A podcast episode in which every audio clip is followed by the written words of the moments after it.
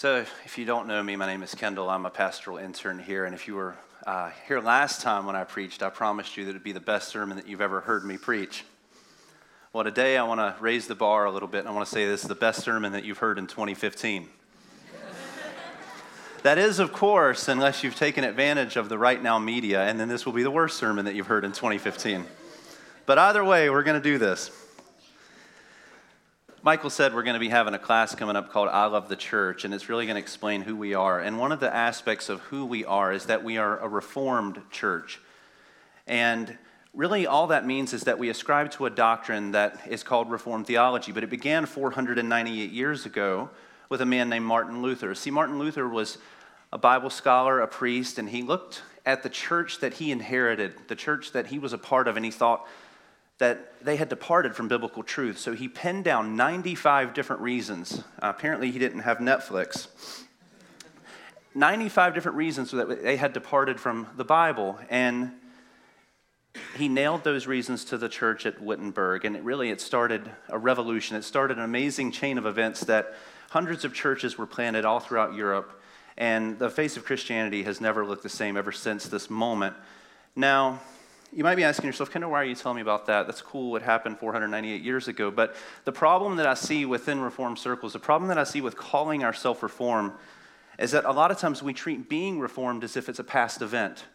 See, there's two ways that we can look at Reformed. We can look at that 498 years ago, this event happened, and it's done. It, it happened and now it's gone. Or we can look at the fact that our hearts were dead and our hearts were lost and that we needed the gospel to break through. We needed Jesus to come in and reform us into his image. For all of our life, we had been cast in the image of this world, but now we needed a reformation. We needed to be reformed. But yet, even looking back like that, it's still a past event. And whether you ascribe to Reformed theology or not, I don't think that that was the purpose of the Reformation. You see, the motto of the Reformation was not that we are the Reformed, that we have arrived. It was Reformata Semper Reformanda. I'm not a Latin scholar, so if I mispronounce that, I'll attribute it to my southern accent. but what that means is that reformed and always reforming.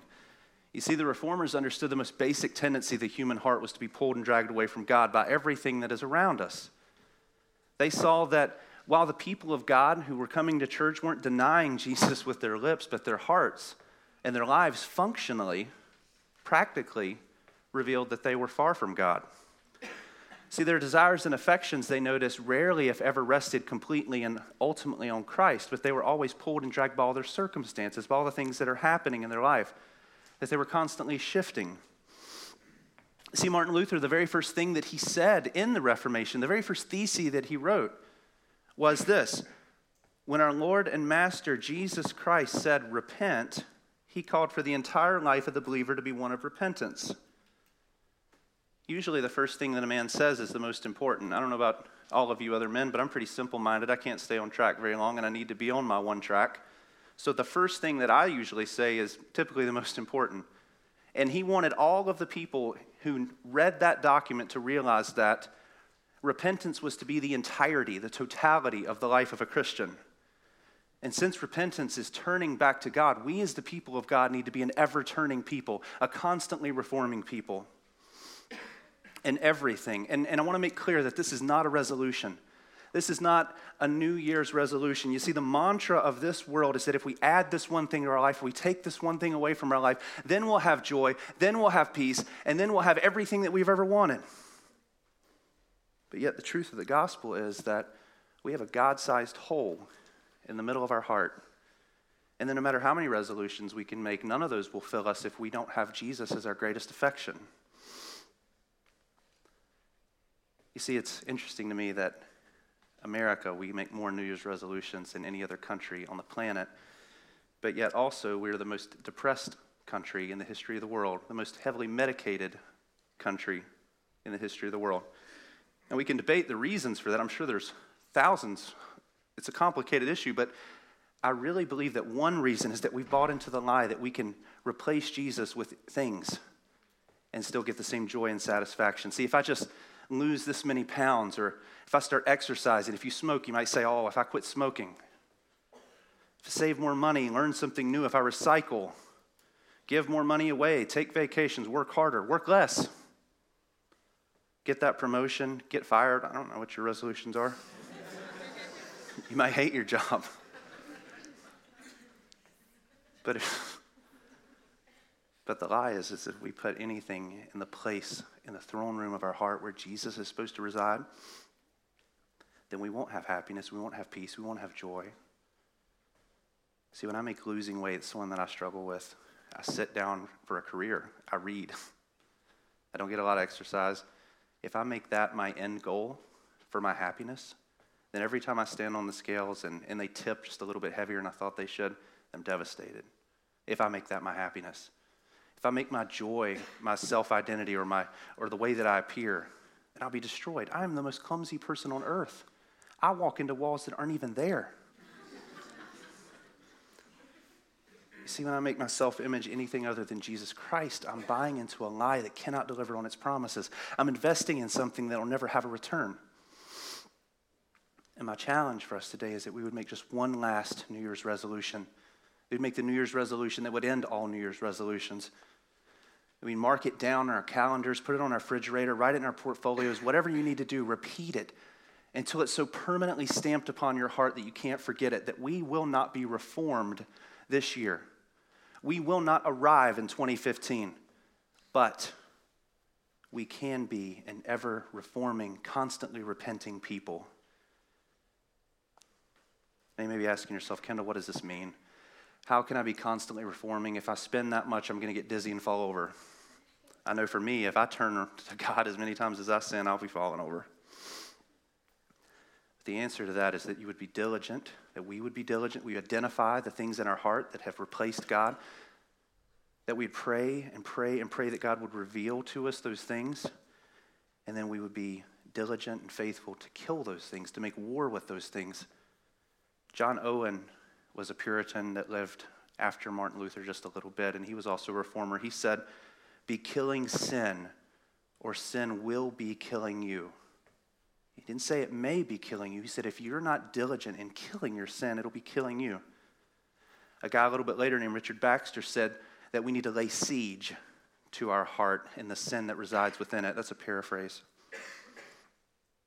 And today, I want us to know that it is a sin if we have anything in our hearts that demands more love, more affection, more worship, if it clamors for our attentions more than Jesus Christ.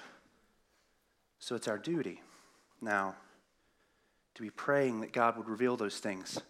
And as I'm talking, I'm sure like things have popped up in my head, things may be popping up in your head. You may realize that there is something there that has demanded more of my attention. There is something there that I functionally love more than Jesus. I might not say it, but it's there. Write it down. Pray about it. Seek God over it this week. Seek God over it this year. 2015 can be different but it starts with us being a repenting people, us being a constantly turning to God type of people. So, whatever's laid claim to your heart, pray about it. Give it to God. I really believe God's got something great for this church. I really believe that God is going to use this church in a mighty way, but I also believe, even stronger than that, that God refuses to allow us to stay where we currently at. God's got so much more God's got so much greater for each and every single one of us than to allow us to stay where we are. He loves us too much. And the way that we move forward is through repentance.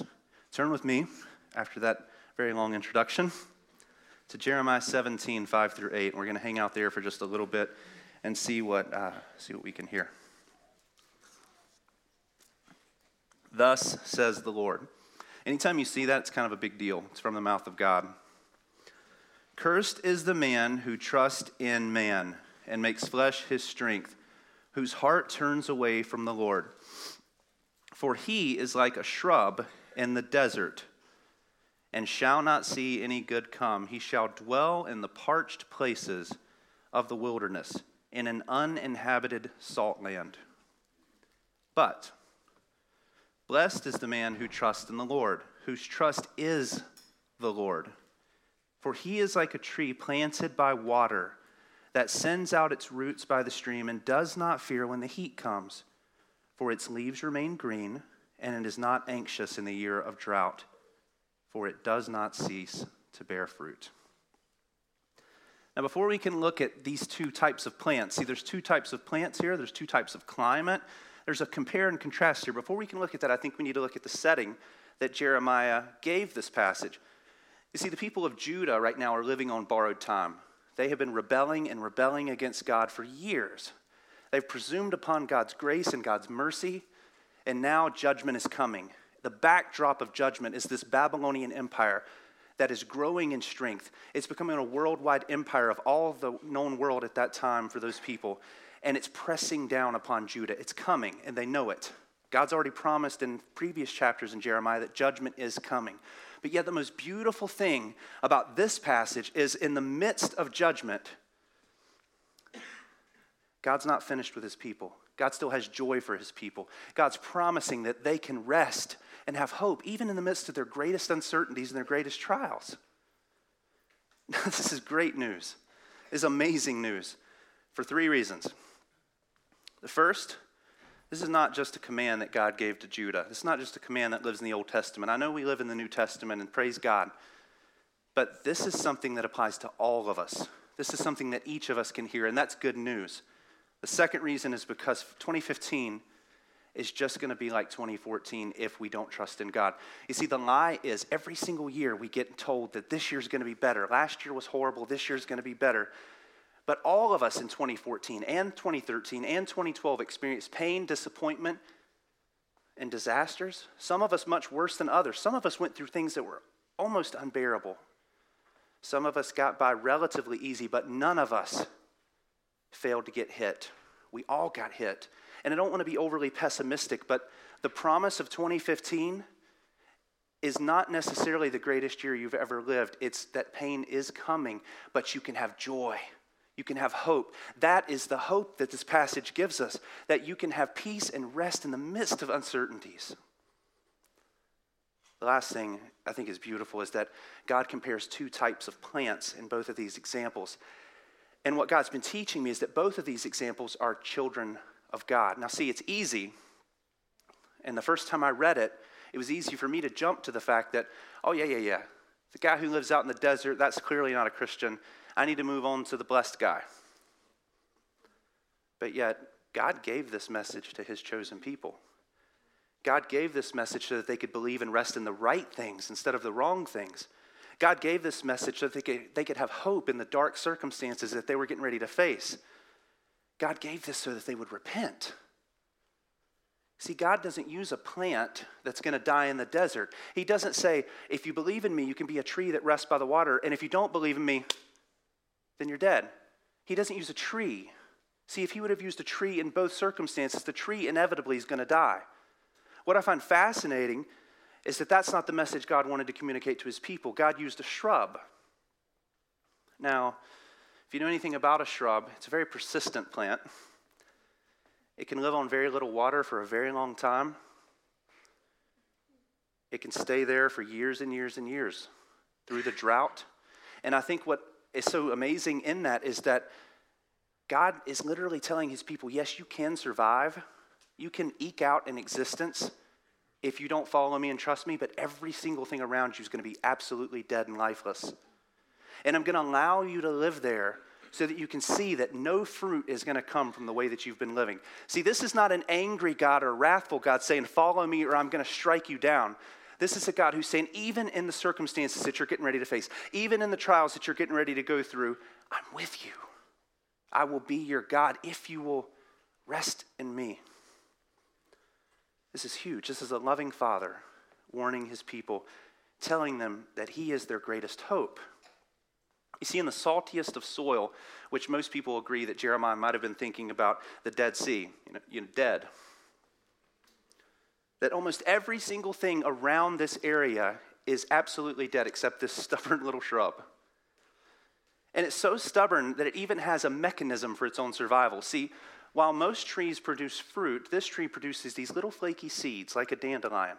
So when the wind blows, it casts its seeds out all over in a thousand different directions, hoping, praying that maybe one of them will land in good soil. You see, isn't that kind of the desert, right? You get parched, you haven't had any water, you get disoriented, you've been wandering around for a while, and then off in the distance, you see that beautiful oasis that never comes. And when we notice this, we see that this is the plight of man. But not just all men, this is the plight of men who refuse to rest and trust in God when God has called them, when God has bought them. Like I said, the hope of the desert, desert shrub is the same hope that we have when we don't refuse, or when we refuse not to trust in God. We cast our hopes, we cast our dreams, we cast everything that we have out in a thousand different directions, hoping that one of those will land in the good soil. For years and years, this shrub was thirsting to death, choking to death, still holding on to the vain and glimmering hope that it can have a paradise. And my question for all of us as we face this new year, as we come out of 2014 and we go into 2015, where have you been planted? Where have your feet resided? Where are your roots digging down deep into? And then a follow up question is what greatest hopes have you had that you've cast out, hoping that they would bring you joy and peace? What are the things that you have thrown out there, hoping that they would bring you abundant life, but yet have not delivered on their promises?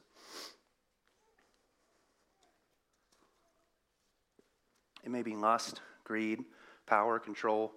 There's a million things it could be.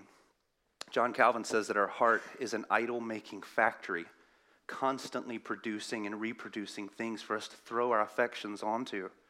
That's why our heart was created by God to be something that overflowed with love and affections, but yet in a lost and fallen world, we throw our affections onto everything other than Him. It's especially true during this time of the year when we're looking back with discontent. We're looking forward to what God has in store for us, but yet I, I'm here to tell you that if you're desires and affections are not rooted in Jesus Christ, then you're the shrub. You're still in the lifeless soil. And it doesn't matter how many New Year's resolutions you make, because New Year's resolutions can be good. But if you don't have your faith and hope and trust and rest in Jesus Christ, then you're still in the desert. Now you may be asking yourself, Kendall, come on, seriously? I'm in New England. It's like zero degrees outside. I'm pretty sure that I'm not in the desert. You're right. You're absolutely right. But the Bible, when it talks about this type of desert, it means something far more perilous than the hot and the heat. See, there's three reasons in the Bible that we can be in a spiritual desert. There's three reasons that we can be far from God. One is unconfessed sin, one is self reliance, and one is God's judgment. But yet, all of these reasons are rooted in this idea of misplaced affections. You see, that is sin. Sin is having an inordinate or overabundance of joy in something other than God. It's placing your hope and your desires in something other than Him. It's taking His good things and twisting them into bad things. Unconfessed sin. What is unconfessed sin? It's, it's not confessing to God your sins, right? But what's the reason behind why we hold on to our sins? What's the reason we don't confess them? Is it because we refuse to submit to God out of fear that letting go of that will not be as good as holding on to him. Psalm 20 or Psalm 32, 3 through 4 says, When I refused to confess my sin, my body wasted away, and I groaned all day long. Day and night your hand of discipline was heavy upon me. My strength evaporated like water in the summer heat. That sounds a lot like a desert, doesn't it? Self reliance. What is self reliance? It's when we refuse to let go of the steering wheel, when we say that, God, I can actually take myself to a better place than you can take me if you would just take over the controls. Look at what Jeremiah says earlier in this book when he's talking to these people who have rebelled against God, who refused to give him control of their life. My people have committed two sins. They have forsaken me, the spring of living water, and they have dug their own cisterns, broken cisterns that cannot hold water. You see, self reliance is like trying to take a cup without a bottom and holding it up to the faucet and then putting it to your lips, and it's still just as empty as it was when you put it there. And you are still just as empty as it was when you put it there. But the hope is, is that one day that water will hold. But it can't. It wasn't created. A cup without a hole is a tube, it's not a cup. Finally, the Bible says that there's judgment for God's people if we refuse to rest and trust in Him. You see, God is gracious, God is infinitely gracious. But how long can we, how long can I presume upon his grace? How long will he bear with us? And we see in this passage that God will punish his people because he loves them enough and cares about them more than allow them to stay in their circumstances. Look at what Amos 8:11 says. Behold, the days are coming, declares the Lord God, when I will send a famine upon the land, not a famine of bread, nor a thirst for water, but of hearing the words of the Lord. See, there's a worse type of famine, there's a worse type of drought, there's a worse type of desert than a physical one. Did you know that if you don't rest in Christ, if you don't put your affections upon Him, that you can actually stop hearing Him? Do you hear God today? When you pray, does it feel like sometimes that you're screaming into a cave and the only sound that you hear coming back is the sound of your voice slapping you back in the face? Trust me, I've been there. I went through seasons where I was so dry and so thirsty that I couldn't. I wondered what was the what was the problem, but yet here we see it. And if this is you today, if your life feels dry, if you feel thirsty, then the answer is not more resolutions. It's not more good things that we've turned into ultimate things. It's taking a plunge and taking a dive into the unending waters of God's grace.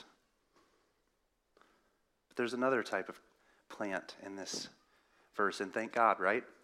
And actually, the focus of this passage is not on the first plant, the focus is on the contrast between these two. You see, the shrub exists in a barren wasteland, but the tree is planted by a garden.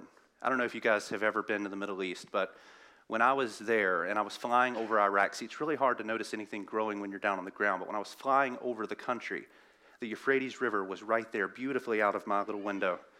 And about 20 feet from both banks was the most beautiful green trees that I have ever seen, and then stops immediately, and it's nothing but deadness again. The shrub has no water, but yet this tree in this passage has a never ending supply. The shrub casts its hope out in a thousand different directions, but we see the tree digging deeper, resting, staying exactly where it's at. The shrub's dried up and withered, but yet the tree is green and vibrant and full of life. The shrub's anxiously casting its seeds out all over the place, but yet the tree doesn't have a care in the world. The shrub can't see any of the good things that are coming. But the tree can't stop seeing the good things that are happening. And finally, the most important one for me as I was preparing for this is that the shrub doesn't bear fruit. The best that it can muster is a flaky seed that it throws out, hoping that one day it'll land in a great place. It doesn't even see if it happens or not, it just blows it away. But yet the tree never ceases to bear fruit. And isn't it interesting if you think about the tree? The tree doesn't benefit from its own fruit the tree has fruit to benefit others. And I believe today that God has a plan to plant you, to establish you beside the water, a plan to raise you up and produce fruit so that not you, that everyone else around you can benefit while you're drinking deeply from the waters of His grace. Now you ask yourself, how can I possibly plant myself, Kendall? I see that the shrub casts its seeds out. I, I understand that, but a tree has roots, it's deep. I'm pretty sure they didn't have cranes in the Bible. I mean, you dig it out and you big root ball. Okay? I agree. But that's why the Bible's so amazing. That's why God inspired this word. There's two things about this word planted that I want us to notice. See, the shrub's not planted. Look in the text, it's not planted. It just exists. It's just there. But the tree's planted. And when we think about what does it mean to be planted? Means that there was a planter. See, someone else had to come along and bear the weight of the tree. Someone else had to bear the burden. Someone else had to dig down. Someone had to plant the seed. Someone had to cover it with soil. Someone had to choose a great location for it, not just for the tree's health, but for his purposes to bring up fruit. Then when we realize that today we can know that planter. It's not just something that God told to the Israelites in Judah. We can know that planter. Look, look at it. Jesus Christ came and bore our burdens, just like the planter bears the burdens of the tree. Jesus Christ came and covered our sins with his blood, just like the tree's covered with the nutrients of the soil. Jesus Christ came and dug down deep and planted the gospel in our hearts with the seed through the power of the Holy Spirit. See, Jesus has a never ending source of grace that he wants to pour out on you and pour out on me and pour out on this church.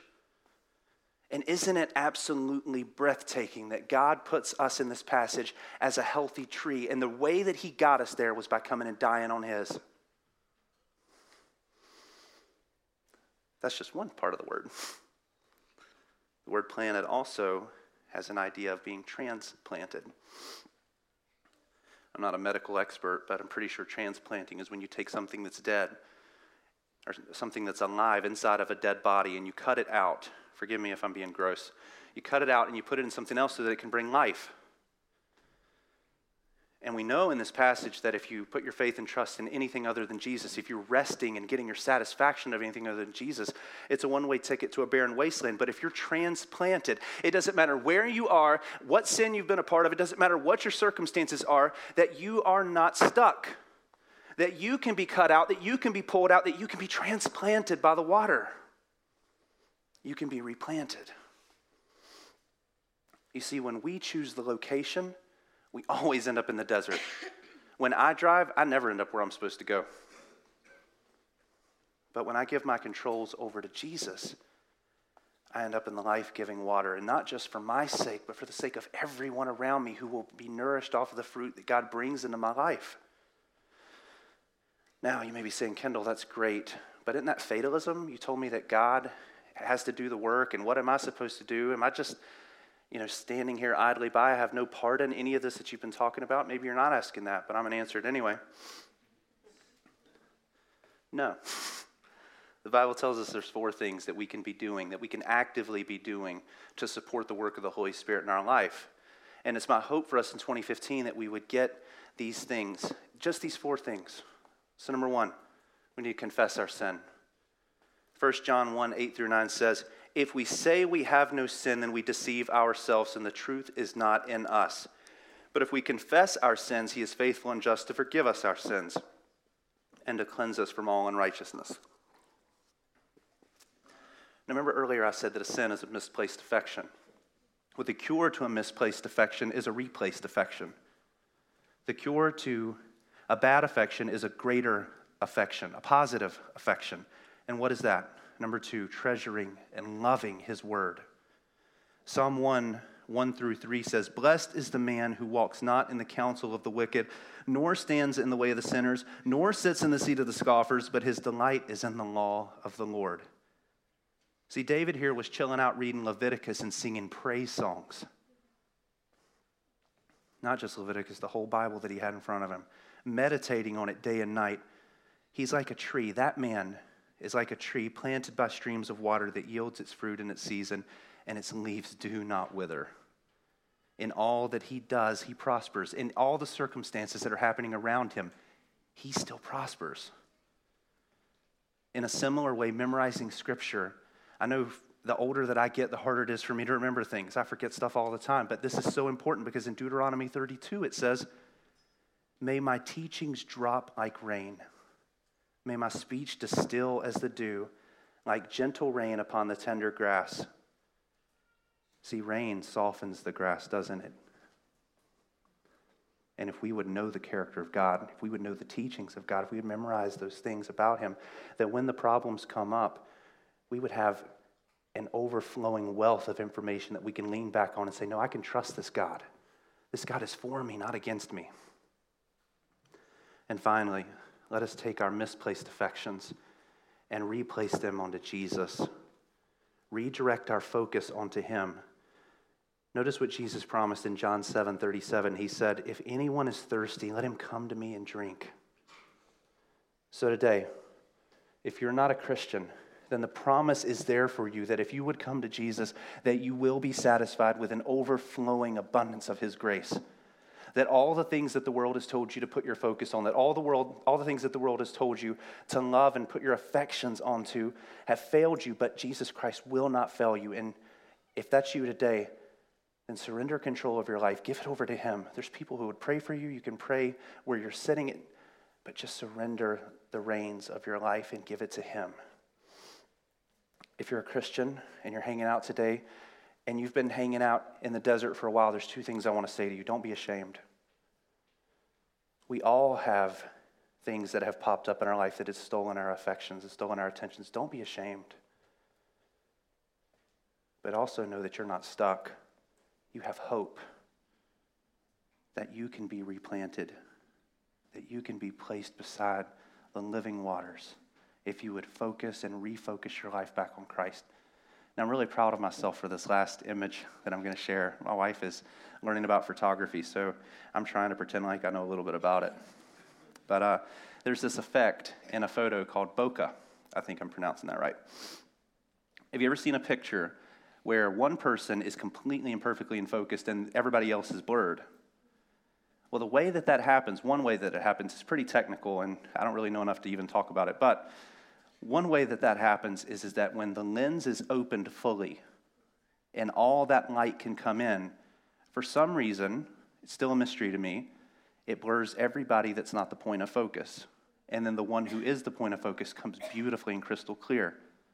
And as I was thinking about that, I wanted to tell you that if your heart is closed to the gospel today, and you're not letting in the light that James was talking about earlier, that is Jesus, then your picture is going to be focused in a lot of different ways.